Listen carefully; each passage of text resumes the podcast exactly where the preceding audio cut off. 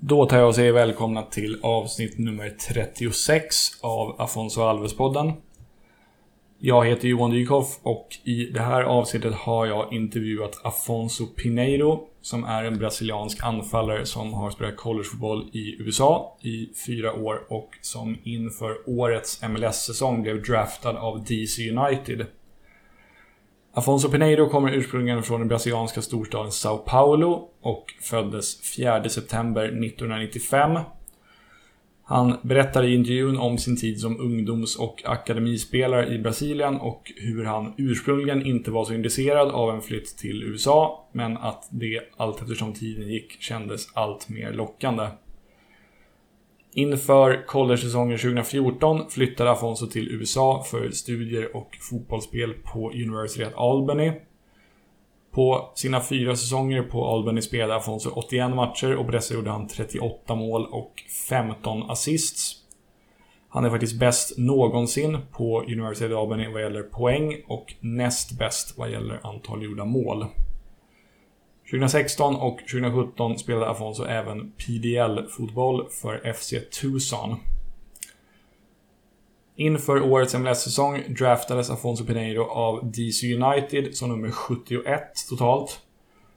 Efter ett par veckors tränande med laget fick Afonso i mitten av februari veta att han inte skulle komma att erbjudas något kontrakt. I dagsläget är Afonso klubblös, detta efter att ha inlett PDL-säsongen med Michigan Bucks och gjort 3 matcher för dem. Bucks gick dock med på att släppa Afonso för att han planerar att åka till Israel för provspel inom kort. I den här intervjun pratar vi en hel del om Afonsos relation till Afonso Alves och det faktum att de delar förnamn.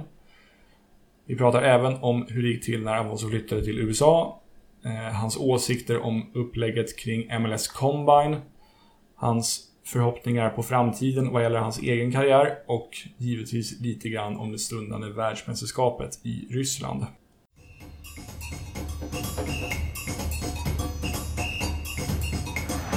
Ja, med mål från Alves! Jonge! Vad ett fenomen!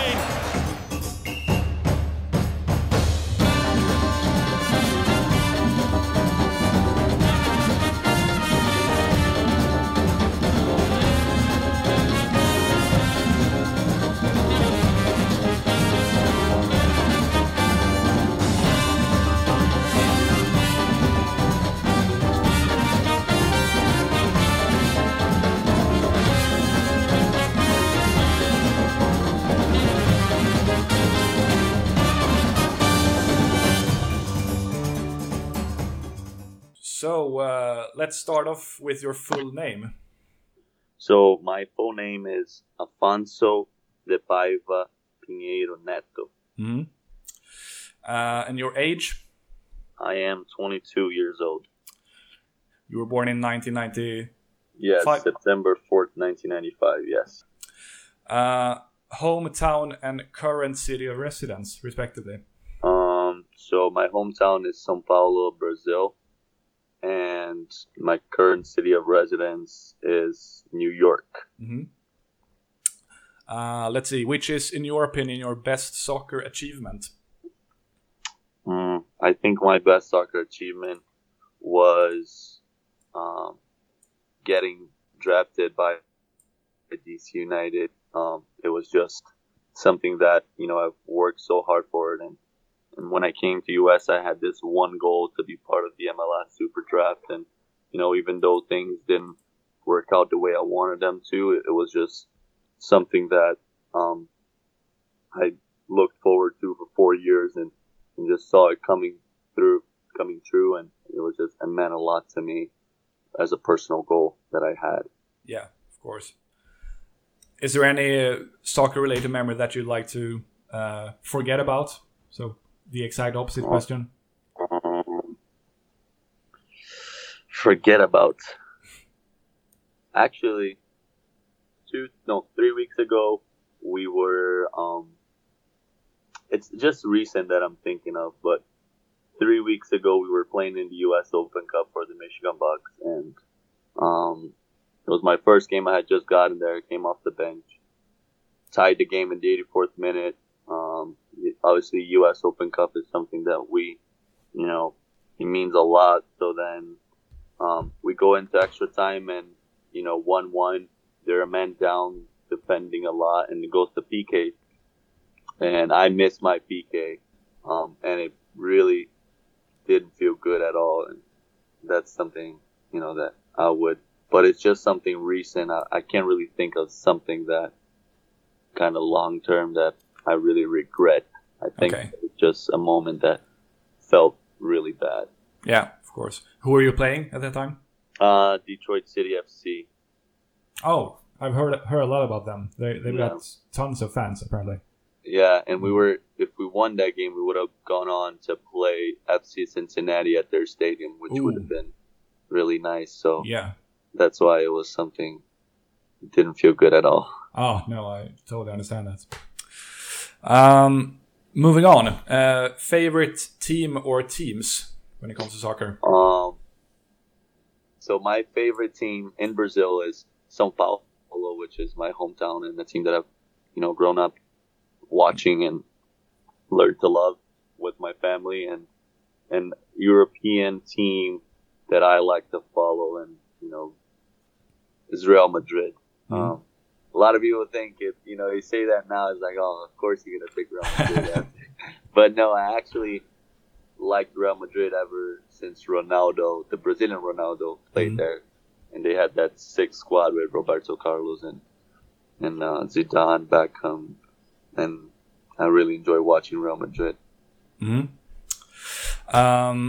Let's see, favorite player or players of all time?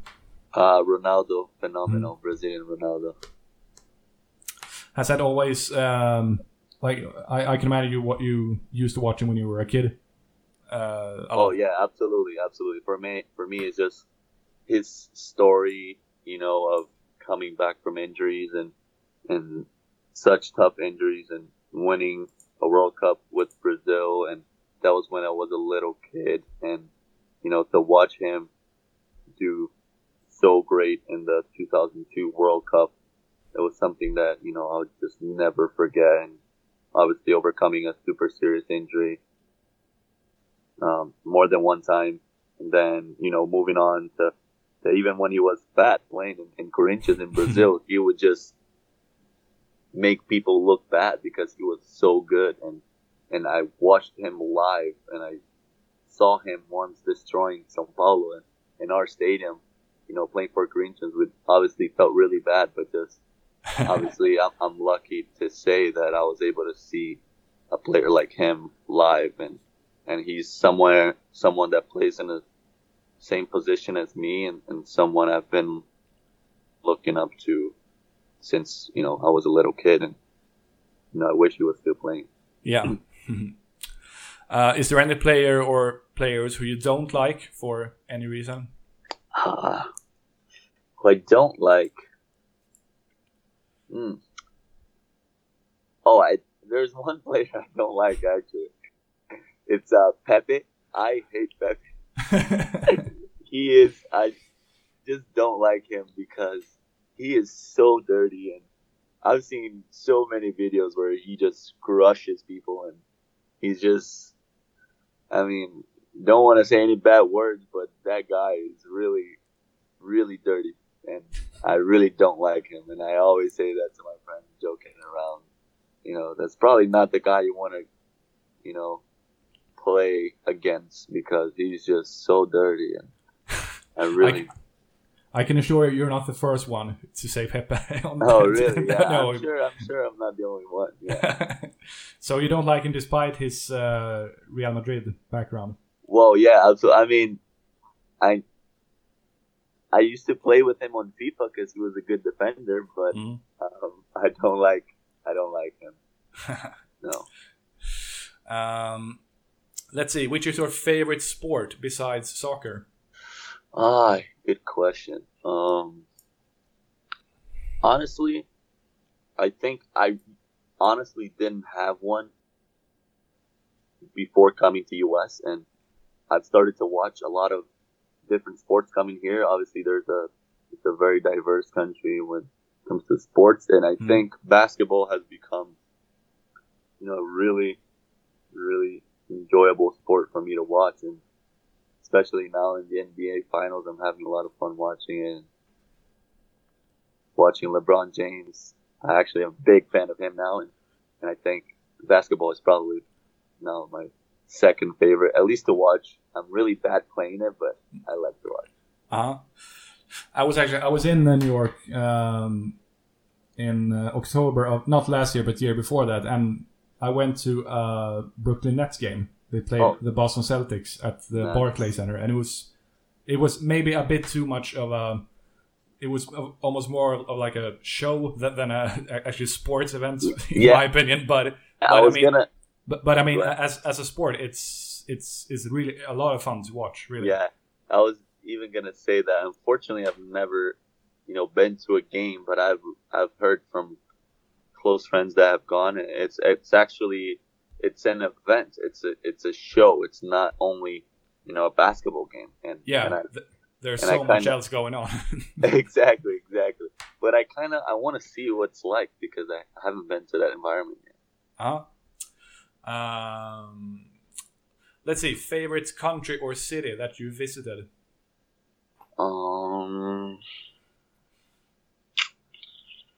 Let me think. Favorite country or city? I think, honestly, my favorite city. Wow, it's a hard question. I've been to a few places. I've been to Paris, and it was a really nice tour, but I think Washington, D.C. was a place that marked me, and I went there to visit with my mom 3 years ago, and it was just such an amazing city, and it reminded me a lot of São Paulo, but it wasn't as crazy traffic and people because São Paulo is really full of people and it's always traffic and it's a crazy city. And DC was, a big city, but it wasn't as crazy and it had a lot of museums there and a lot of stuff that you can do and visit for free. And I think it really became my favorite city and I wanted to live there really bad. Oh, cool. Yeah. So it's a shame that things didn't really work out with DC United then. Exactly. Yeah. But it's okay. I mean, life, everything has a reason. Yeah. Favorite band or musician? Oh.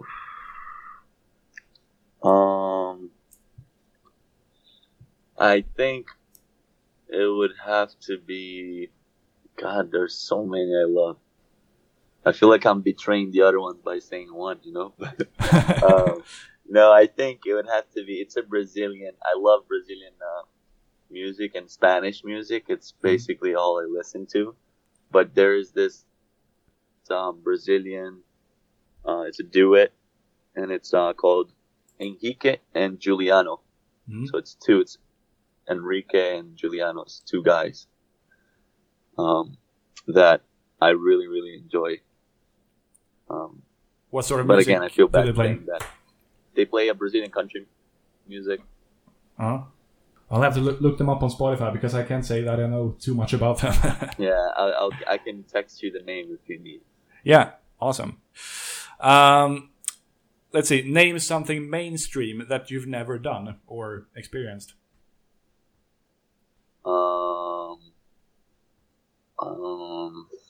Let me think. Wow, I have no idea. Give me some examples. A lot of people have brought up TV shows that they don't watch, like Game of Thrones or things like that. Oh, I have not watched Game of Thrones.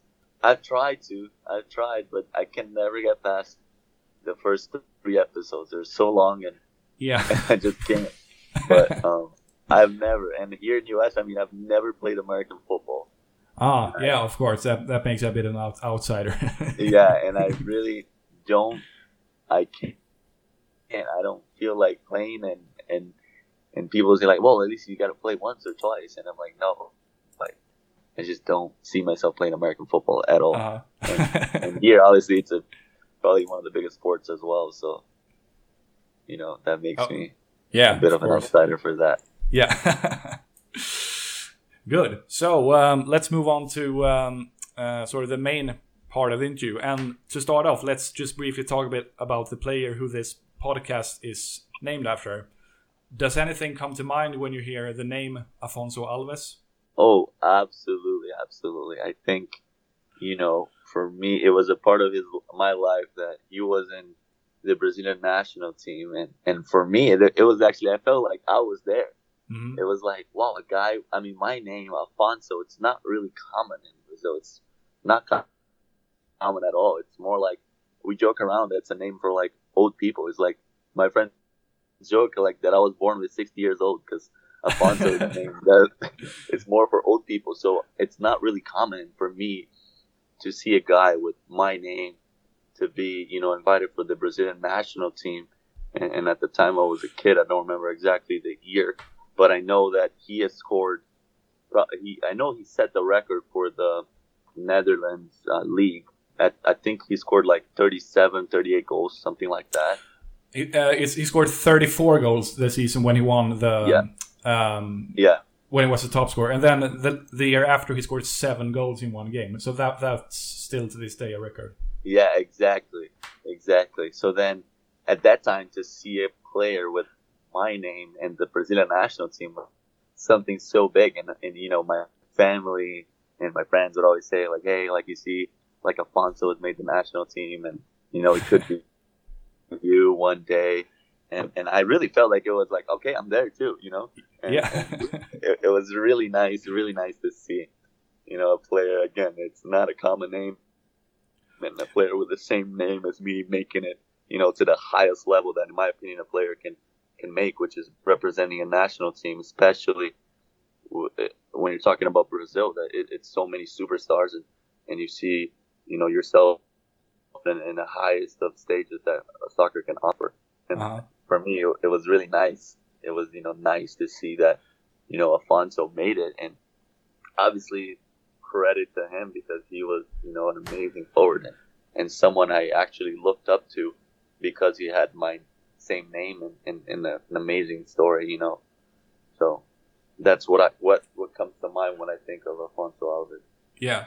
I didn't know that it was considered to be sort of an older name. I didn't know that. But yeah, we joke, you know, a lot about that with my friends. Like, you know, it always like when I don't know, when I was single and I was in Brazil and a girl would ask my name, I would say Afonso, and they're like, come on, like say the truth, it's not Afonso. And actually, no one would believe. The girls would be like, okay, tell me your real name, and I'm like, it's Afonso, I swear. Wow, and or even like, you know, being born with 60 years old or just saying that, you know, when there's a baby in the hospital, it's like baby whatever, like baby Neymar, whatever mm-hmm. names it.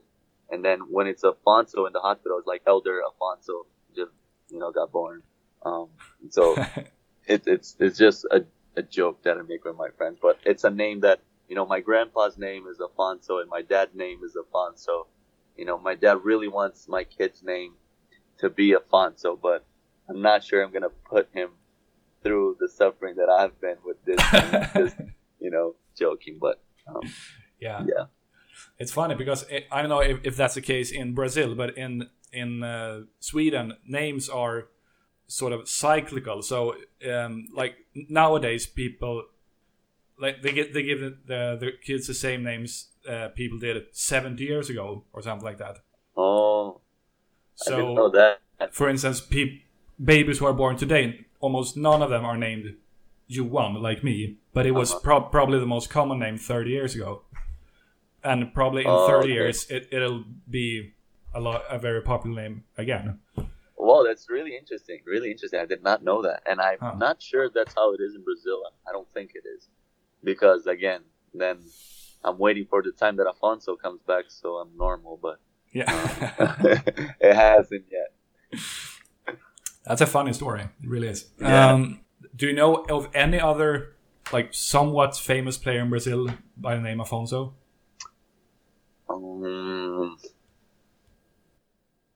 No, honestly. No, I don't know. I've never... I know there are a couple of Portuguese players, but no Brazilian one. Yeah, I don't know. No. moving on to your career a bit, can you talk a bit about how you got the opportunity to study and play college soccer in the U.S.?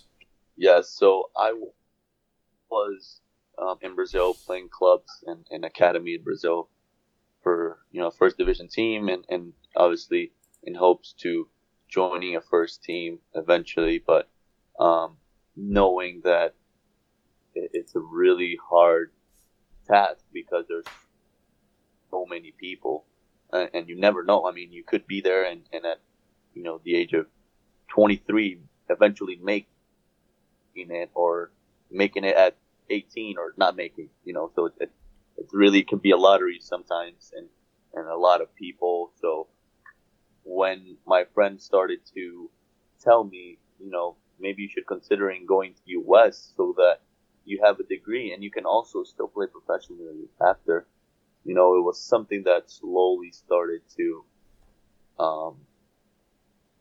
kind of get to my mind and something I'll think of. And then the club that I was playing for at the time has a partnership with Middlesbrough, and they had mentioned that, you know, perhaps I could go to Middlesbrough. So I started to study English because the president of that club is Juninho Paulista. He played in Middlesbrough and Brazilian national team as well, 2002. So, yeah, the partnership, I started to study English, you know, thinking of that. And so a year after, I'm about to change clubs in Brazil. I have a highlight video.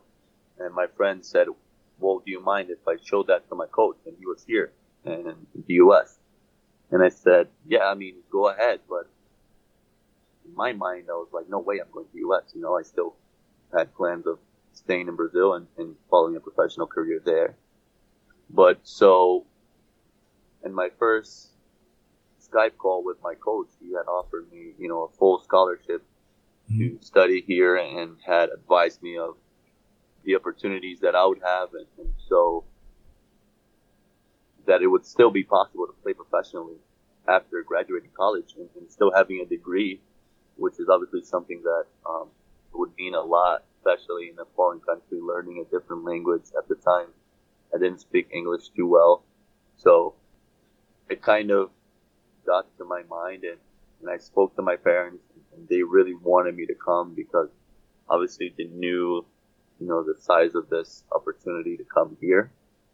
So, you know, after speaking to my family and friends that had already been here, I decided, you know, maybe let's go and make the best out of it and try to play professionally after with a degree in my pocket, you know, and that's something that I truly don't regret. And I think it has opened a lot of doors in my life, especially, you know, looking long term. Yeah. By the way, speaking of Middlesbrough, you know who played at Middlesbrough, right? Afonso? Yep, yeah. He did. Yeah. I just had to bring that up. I know. So, as I said before, there are a lot of Swedish players currently in the college game in the US. But if there's like a young Swedish talented soccer player listening to this who is thinking about maybe going to the US, what would you say to convince him or her to actually take the step? I think that, you know, it's something that will, you know, open your mind to so many new things that you will never think of, you know, and when I was, like I said, in Brazil earlier, all I would think of was, you know, playing professional soccer. I wouldn't think of anything else. And obviously that's still my main priority, but I just realized being here that there's so many opportunities. Even if you play, you can do other things, because in Brazil it's not really possible to play soccer and study at the same time. So especially doing that at a high level. But here I've realized that you really can. You can do that. It's just a matter of time management and being responsible with your life. And I think, you know, coming here has showed me so many new things and life experience that, you know, will carry forever. So, and I've realized that college soccer is actually a very high level, and I've, you know, played with or against top players that, you know, some are even playing already in the MLS and doing really good, you know, and I think, you know, at least when I was in Brazil, when I would think of soccer in the U.S., I would think of something really small. But that's starting to change drastically, and I think, you know, more and more the level is it's really high and something that people can take advantage of by, you know, getting scholarships to play and get an education and still move on with your dream of playing professionally. And if it doesn't work out well, you have an amazing degree to do whatever else you may do in your life, you know. So yeah. I think that's, you know, something that can change people's lives in a really good way. So I think if you have an opportunity to come, you know, and do that, you really should, and you'll realize the same thing that I'm telling you right now. Yeah. You mentioned time management there. What does sort of the average week look like as a college soccer player? Yeah, well, for me, again, it's a big difference because when I was in Brazil, it was only soccer. So basically, when I graduated high school, I still had a year and a half by only playing academy. So, you know, the players, none of them study, none of them really do anything. So you go to practice, come back, don't do anything else all day. And you know, sort of boring, but it's kind of what you get used to. And then when I came here, our time management has really become probably the most important thing, especially going into your freshman year, which is your first year in college. It's, you know, you're going to practice, you know, the coach will tell you what time is your practice schedule. So my first year was probably from 8 to 10. So then, you know, you have to work around that schedule to put all your classes in and probably having, you know, going to practice, eating something before practice, you go to practice. And then you come, you have a little bit of time to eat something quick. And then you already have to go to class. And you're probably going to have two or three classes that day. You know, they go from 1 hour to 3 hours, depending on what class you're taking. And so, you know, usually you have a little bit of time after practice. You eat something quick, go to classes. And then in between classes, you'll have a little bit of time to have a snack. And then, you know, you get back home at the end of the day, you're really tired, but you still have to make sure you have some time to put in the work that you need, like to do homework, to do, you know, assignments or whatever you may have to do, you know, and it really seems like it's not that bad, but when you look at it, you know, especially the hard days of practices come or season comes and you have a game, but you know, you also coming back from the bus, you know, ride with the team, you know, you got a really great win and you're not trying to think of any schoolwork, but you really have a homework that you have to do, you know, or something like that, you know. So it's things that you really have to be careful with so you don't get carried away, you know, with all the you know, the fun part because, you know, obviously college has, you know, a lot of parties and a lot of fun things to do. And obviously those are things that you will enjoy along the way too. But, you know, it, like I said, time management is really important because the routine gets pretty tough, you know, with, again, tests, two classes a day, homework, practices, games, trips, and you miss class and sometimes for a game and you have to catch up or if you don't, then it's just a snowball that starts to grow, and at the end of the semester you look at yourself and you're like, oh my god, what am I going to do now? You know? But it's really rewarding to see that you know, you did a good job at the end of a semester, you know, despite all the difficulties that you may have had along the semester with, you know, time and you know, having a really tough day, being really tired and going back to bed, knowing that next day you're going to do the same thing all over again. But I think, you know, it's really rewarding, and I think that it was something really great for my life and anybody else that may want to do that. Yeah.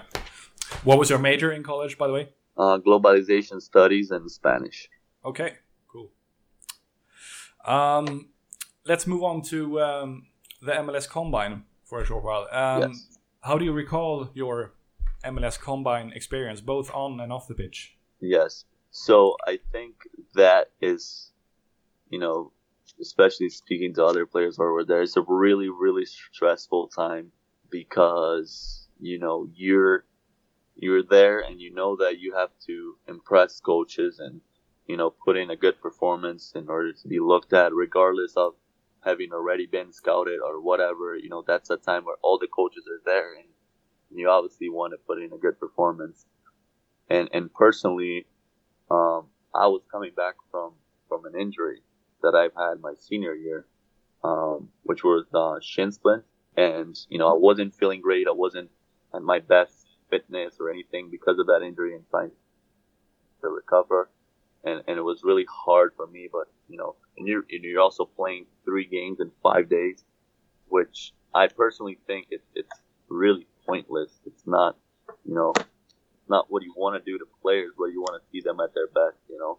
But I think it's a really stressful time, and I guess the coaches want to see, you know, who can perform at, you know, such a stress level. And also some other coaches already kind of have an idea of what they want, what they need, who they want, but it's still, you know, for the players, stressful time. And for me, it was a bit hard to, you know, go through that, especially coming off an injury. But I think it was fun, and off the field, it's really nice because you get to meet other players that are going through the same thing as you or have had great college careers as well, and you know, network and get to meet, you know, friends or me. I've met with friends that I have had played with over the summers. And, you know, we got to catch up and talk. So that was a great, you know, off the field part, you know, the great group of guys that you're getting to meet and, you know, have some fun with while, you know, chasing your dream. I've watched a lot of the combine games over the years, and I always find them to be a bit, like, sloppy and unorganized. So yeah, it really doesn't... To me, it doesn't seem to be a very good platform to sort of showcase your talents.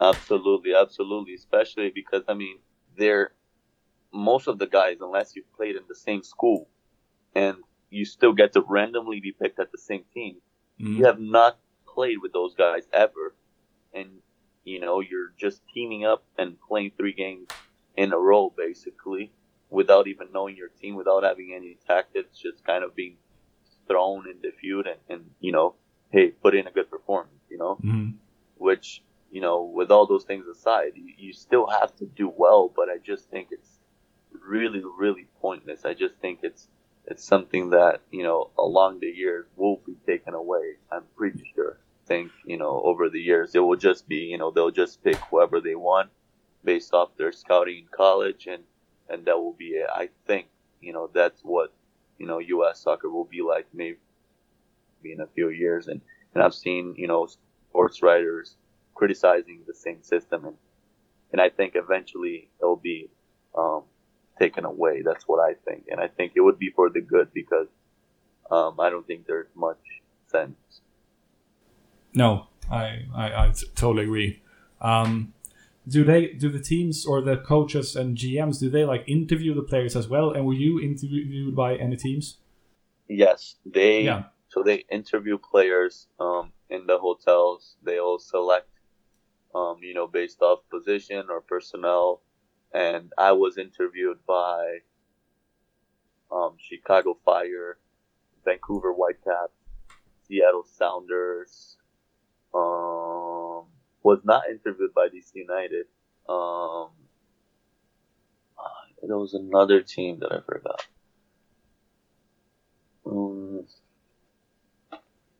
I think that was it, plus another team that I can't really recall. I spoke to like 5 teams.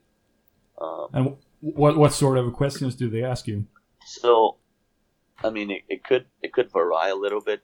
I'll give you an example. So, I got into the Seattle Sounders interview and, you know, I was speaking to the head coach. The assistant coach was sitting by his side with the computer on, looking me up on Twitter, Instagram, and kind of pulling up my pictures and, you know, kind of showing it to me. Kind of, I guess they do that to see if you have anything bad in your social media, which I didn't. So whatever he showed me was just, you know, fun moments. He showed me a picture with my brother, I remember. He was like, oh, who is this? I was like, oh, it's my brother. Whatever. So they'll ask you, you know, how do you think you can help the team?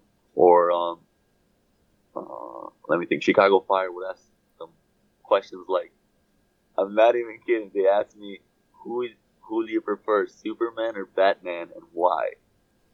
Yeah, like some kind of weird stuff. But what else? They've asked if I had the first pick on the draft, who would I pick? They asked me, hate to lose or love to win? Like kind of questions like that. Mm-hmm. And then, you know, I would ask them, like, where do you think I can fit in your system? How do you think I can help your team? If you have any plans with me, and things like that. So it's basically, it's a 10-minute conversation where they're asking you kind of what you can provide, like sort of your background, and you know, a few questions like the one I've mentioned. It could be weird questions like Batman or Superman, or it could be, you know, something soccer related. Favorite player. They've asked my favorite player, actually, too. Mm-hmm. You know. And you said Ronaldo then as well. Yeah, I said Ronaldo, yeah. So, yeah, that's basically how it goes. It doesn't take too long. I think it's more just to kind of see a little bit of your personality, like who is a quiet player, who is more outgoing, and a little bit of those things, and what do they think they can contribute with. Okay, interesting. And as you mentioned before, you were picked by DC United, but you were not signed by them. But even though you were not signed by DC, what would you say that it was a good experience spending some time with them? Yeah, I think, you know, it was overall a good experience to, you know, see myself at the level that I wanted to play at. And, you know, unfortunately, it's hard coming from college and making it to a squad right away, especially being international. It makes it pretty hard because there's only, you know, 8 spots, and usually those spots are guys that, you know, will solve their problems right away. They can't wait.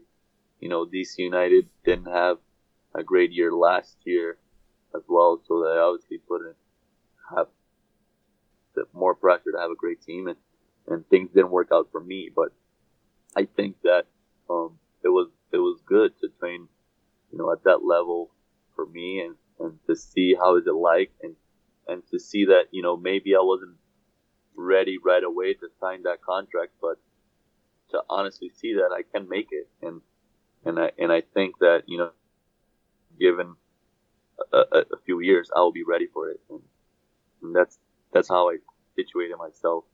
And took that opportunity of, you know, training with them. There was another Brazilian drafted along with you, Rafael, right? Yeah. Do you know what he is doing today? Well, right now he's playing, you know, a summer championship as well. And, you know, seeing if there will be any opportunities. If not, then he can look to do a master's degree in Italy playing soccer, which is an opportunity that has came across for us, and that's something that he's studying right now, but not quite sure. He's still playing in his old school team, high school team, that they have an academy. So they have they're playing PDL, so which is the same championship that Michigan Bucks plays. And so he's there playing, and, you know, gonna see if something comes up. If not, then probably gonna move on. I see. For those who haven't seen you play, how would you describe yourself as a player? Which is your preferred position and your best qualities, in your opinion? Yeah, I like to play as a striker or forward. And I think that my strengths are, you know, to really be relentless and, you know, not give the other team's back line any rest. You know, I always look to find the right runs in behind, and I think that, you know, I've had some success here doing that, so I think it's one of my strengths to find those pockets, and when having my chance, you know, really putting those balls away, I think that's really important, and that's what I focus on every day. You know, to, sometimes you're going to have one chance in a game, so you really have to put it away. And I think my characteristics really go along with that, which is really working really hard all game, you know, finding runs in behind, trying to beat defenders 1v1, and when having a chance, really having no mercy and scoring those goals. And I think it's important to have a striker that, you know, really bothers the other team's defense, gives them no rest, you know, gives the team an opportunity to, you know, stretch the game by finding runs in behind, you know, and also holding up the ball. I think those are the things that I'm capable of doing, and obviously still want to get better at. Yeah. What are your hopes and ambitions for the next couple of years when it comes to soccer? You mentioned this Israel thing that's coming up, for instance. Yeah. So I'm going there in a month from now, is July 3rd. And my priority now is to sign my first professional contract. I know how hard it can be to get that first step done. And then once you do it, then obviously it's just the beginning, but you're there, you can, you know, set yourself and start setting another goals. And I think right now the most important part for me is to sign the first contract and, you know, proving myself and improving, you know, every day. And then, you know, in 2-3 years, I'm hoping to be, you know, going for even bigger stages and kind of going up step by step. You know, I think, you know, you see those big leagues, and obviously those are the big dreams for every player, but I think it's important to take it step by step. You know, at the higher level you go, the demands are higher and higher, but, you know, if you start taking it step by step, you know, you really can do it and make it to those higher levels. So I think right now for me is to mostly make it into that team in Israel, and then from them on, hopefully shining at bigger and bigger stages and getting better. Do you want to say the name of the team that you're going to? The team is B'nai Yehuda Tel Aviv. Yeah, I think I recognize them actually. Yeah, they played in the Europa League last year. Uh-huh. Oh, cool. So they're a pretty good team then. Yeah. Yeah.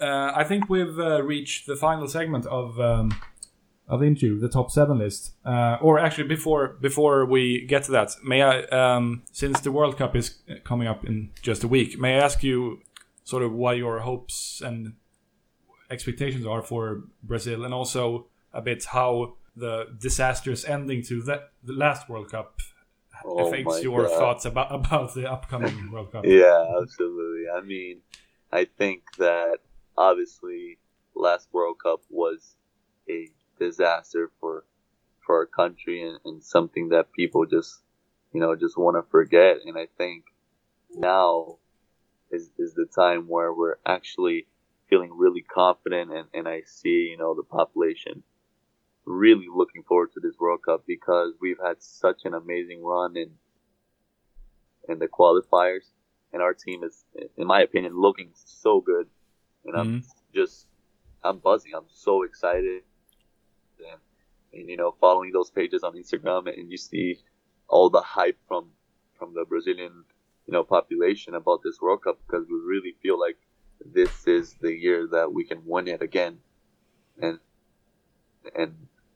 you know, answering your other question, I think this is the year that we can actually make it, because if you look at our team, I mean, it's a very talented team that, you know, obviously who knows who's gonna win, but if you put in, you know, the squads together, Brazil is definitely the team that, you know, can win, along with some other teams like Spain, you know, and Germany, but and other teams as well. But I think, you know, this is the year that we can win it. I have Brazil playing Argentina in the final. But, oh my God, that would be crazy! But yeah. I would love to beat them in the final. It'd be of course. Yeah, that would be something else. Yeah. So let's move on to your top seven list, and I ask you to pick your seven favorite players in Brazil's World Cup squad. And by the way, can you guess why it's top seven and not top five or top 10? If I can guess, I was thinking that honestly, but I don't know because Afonso Alves was number 7. That's a common guess, but we actually mentioned it before in the interview. It's because of his 7 goal game. Oh, okay, that's right. That's right. So that's why I chose. Top 7. Great choice, actually. Great stuff. But what's the highest number of goals you've scored in one game? Let's say from 4. 4. Okay. 4. Yeah. Playing for academy in Brazil for São Paulo, I scored 4 goals in one game. Uh-huh. Not 7 though. Yeah, not 7. That's quite tough, but I hope someday. Yeah. So I think you can get started. So you can start from 7 and then move on up and say a few words about each player. All right. So I'll start with the number 7 then. Mm-hmm. Okay. So at 7 I picked up Paulinho, which is a guy that I usually wouldn't say that because he has played for Corinthians, which is the biggest rival of São Paulo in Brazil. But that guy has just been amazing. Playing for the national team, it's insane what he has done in this qualifying. You know, even playing as a center mid, you know, scoring so many goals. He's a box-to-box midfielder that, you know, he just has a late run to the box that always catches teams off guard, and he has scored so many goals like that in the qualifier, you know, headers in the box. He's amazing, you know, he's an amazing header. And you know, a lot of people didn't really know about him because he went from Corinthians to China, and suddenly he's shining for the Brazilian national team because he has played with Chicho, which is our coach in Corinthians. Chicho obviously knew that he was really good. So, and then suddenly he shows up at Barcelona and people are like, who is Paulinho? And then he's scoring a lot of goals for Barcelona too. And at one point in the season, he had more goals than Cristiano Ronaldo. So, you know, he's a great player that I think people still don't know how good he is. And so that's the reason why I picked him. He's at number 7, but I'll explain. I mean, the other players above him, there are other reasons too, but the funny thing with him is that he spent like 2 seasons with Tottenham in England, and I think he is considered to be like one of their worst signings ever. Yeah, I know, which is crazy, and I know that he didn't do as well there, but he is a beast, and people will start noticing that more and more. And but yes, that's why I picked Paulinho. Yeah. So moving for number 6. And the reason why I picked number 6 in front of Paulinho is because he's played for São Paulo, and it's Casemiro. And I think he is just so important for our team because, I mean, same thing as he's doing as in Real Madrid. You know, it's a really offensive team. Brazil is a really offensive team, and you really need to have a holding midfielder that is willing to do the dirty work. And I think he is that guy, and he's a guy that provides, you know, so much support defensively for Brazil, having, you know, such an amazing attacking 3 and attacking midfielders, and especially Paulinho getting to the box all the time. I think it's important to have, you know, a holding mid that really helps defensively when you have those kinds of offensive teams. And so that's why I picked Casemiro. Mm-hmm. Neymar won't do the dirty work, right? Yeah, Neymar, I'm not sure he will do any dirty work, but he'll do the fancy work, though. Uh-huh. Yeah. But so at number 5, I picked Marcelo because, in my opinion, he is probably the best left back playing in the world right now. I think he's just so complete. He's just so technical, so good going forward, and I think, you know, he's going to really, really take it to another level in this World Cup. And I think, you know, it's really important to have, you know, a left back or outside back that, you know, has that power of, you know, helping offensively so much. And And I mean, he has shown playing for Real Madrid what he can do. And I think undoubtedly he's the best left back in the world. So that's why he made it in my list. Obviously this is all personal opinions, but yeah, not trying to be biased because I'm Brazilian, but also am. But, and number 4, I picked Willian.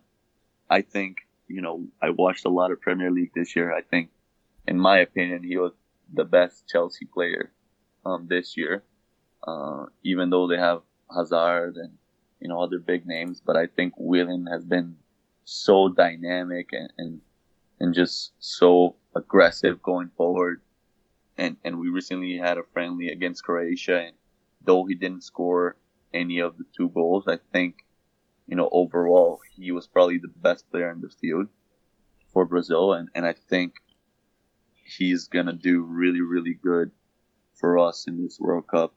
And I'm really excited to watch him because he's been playing so good. He's been in such great form. And obviously, every player's goal is to play in the World Cup. So I'm hoping he's going to be buzzing and keep on that great form. At number 3, I picked Coutinho because, he's just so talented that I love the way he plays.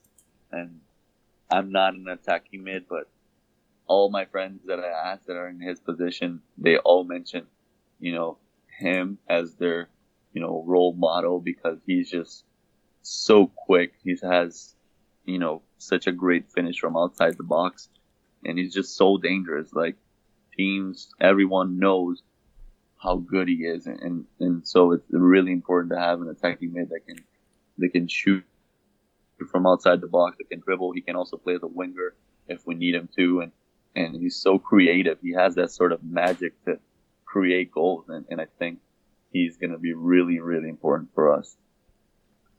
And everyone but Inter realized how good it is. Exactly. They let him go for like pocket change. I know, that's crazy. Those guys are probably regretting it so much, though. Yep, they sure are. And at number 2, I picked Gabriel Jesus because for me, this player is the most underrated player in the team. We have Firmino, and he is in great form. He actually should be in my list. I probably messed that up. But Gabriel Jesus is just someone that, I'm a forward, so I like to scout other forwards, especially, the top forwards in the world. And Gabriel Jesus is just so good. But people don't really know that because they didn't really... first off, with, 18 years old, he wins the Golden Boot in Brazilian League MVP with 18 years old. And his team, Palmeiras, won the league that year. And if you just watch what he would do, like the kind of goals he would score at 18 years old, like literally making defenders sit on the box and making goalkeepers sit on the floor and then scoring goals. It's like crazy, and he just has such a resemblance to Ronaldo, which is my favorite player, that it's hard for me not to pick him as one of my top players in this team because he's just so good. And then he goes to the Premier League with 19 years old and make an instant impact. Unfortunately, gets injured right away. Comes back, still, playing really good, but still... people didn't really get to see how good he is. I feel some people do, but some others that might not follow it like too much, they still enjoy soccer, but don't follow it too much, don't know how good he is. And I think those are the people that will be surprised by how talented he is. And I think he will be for sure the best number 9 to play. And the next years, I think he'll be the best number 9 to play at that time. And it's incredible that he's only 21 because he's already accomplished so much. Exactly. And it's really insane. And certainly will do great things for Brazil, and I'm excited to watch it. Mm-hmm. And then at number one, do you want to guess who is it? I guess it's Miranda, right? Yes, Thiago Silva. But yeah, number one. I mean, I have to pick Neymar. You know, despite his injury, he's just a player that he is really insane. Like the things that he does is just, I don't know. It's magic. It's something that I cannot explain. I mean, if you watch his videos and you know, people still argue that, you know, the stuff that he did at PSG is because he's playing League One in France. That's not the best league and this and that. But he's just so talented, and everywhere he goes, because people just seem to forget that in Barcelona, he also did that. Obviously, he was playing along with Messi, which, you know, is also a great player, but he would also do, you know, great things there and won, you know, Champions League and everything. And I think that, you know, he is a player that will eventually win the Ballon d'Or, and I think he's really willing to take it to the next level by winning this World Cup and still having a shot at it, you know. And so I think that, you know, so many people are doubting him and saying a lot of bad things. So I think in this World Cup, he will be the guy to, you know, just shut everyone and hopefully bring us to our sixth World Cup, which is what I really want. So that's what I'm looking forward to. Yeah, I have to ask you: is there anything? Like here in Sweden, our biggest soccer star is obviously Zlatan Ibrahimovic, and by now people are getting a little bit tired of him, not as a player, because everyone respects him tremendously as a player, but like off the field, he's like a walking billboard almost, because like he's this. By now, he's almost more of a marketing figure than a soccer player. Is there any, do people in Brazil feel that way about Neymar? Yeah, a lot of people really hate him because he, according to a lot of histories, he is really like arrogant to people, and so obviously he's a great player, but Brazilian people are usually so warm and welcoming, and to have a star like Neymar representing our country that's so arrogant like he, you know, apparently is. I obviously haven't met him, but it's a shame. And a lot of people, you know, will say things like that. And yes, there is a lot of people that are not, you know, big fans of him because of that. And so I still am. I haven't met him in person. Don't really know his character. Have heard, you know, good things and bad things, but obviously there's a lot of people that don't really like him at all. But they'll still cheer when he scores, or if he scores a goal against Argentina, for instance. Oh, exactly. Yeah, those will be the people that will still scream.